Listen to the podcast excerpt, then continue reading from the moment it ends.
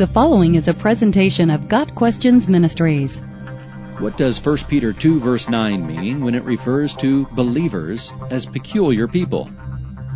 The phrase peculiar people in 1 Peter 2 9 comes from the King James Version and is not seen in the more modern English translations. This is because at the time the King James Version was translated, the word peculiar was often used to refer to something belonging to someone, as in someone's property.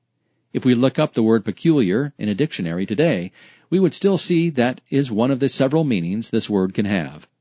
Probably the most common usage of the word peculiar today is referring to someone or something that is strange, odd, or uncommon.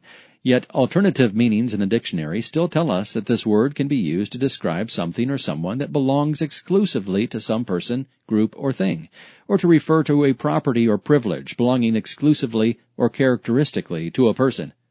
The original meaning of the Greek words translated peculiar in 1 Peter 2 9 is indeed what is meant in this passage.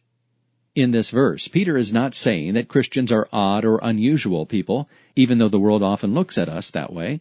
What this passage is communicating is that Christians or believers are people who belong to God. They are His own possession. Another way of saying it is that believers are God's own special people. As we compare the different English translations of this verse and consider the alternative meaning of the word peculiar, it becomes clear that peculiar in this verse is referring to the fact that believers are a special people because they were chosen from before the foundations of the earth to be God's own possession. Those who are born again are different because they are being transformed by the indwelling presence of the Holy Spirit. Also, they are different because, having been born again by the Spirit of God and believing in Christ for salvation, they have received the right to become children of God. John 1 verse 12. While it is true that believers are different, it is the believers standing as the adopted children of God, joint heirs with Christ Jesus, and God's own special people, that makes us peculiar.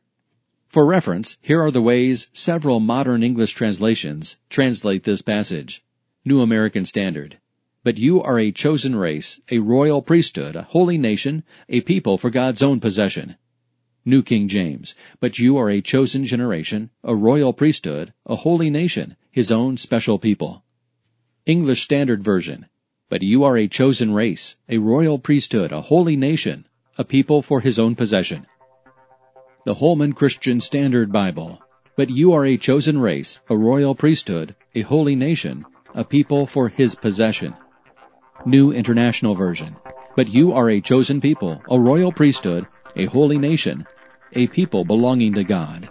Got Questions Ministry seeks to glorify the Lord Jesus Christ by providing biblical answers to today's questions. Online at GotQuestions.org.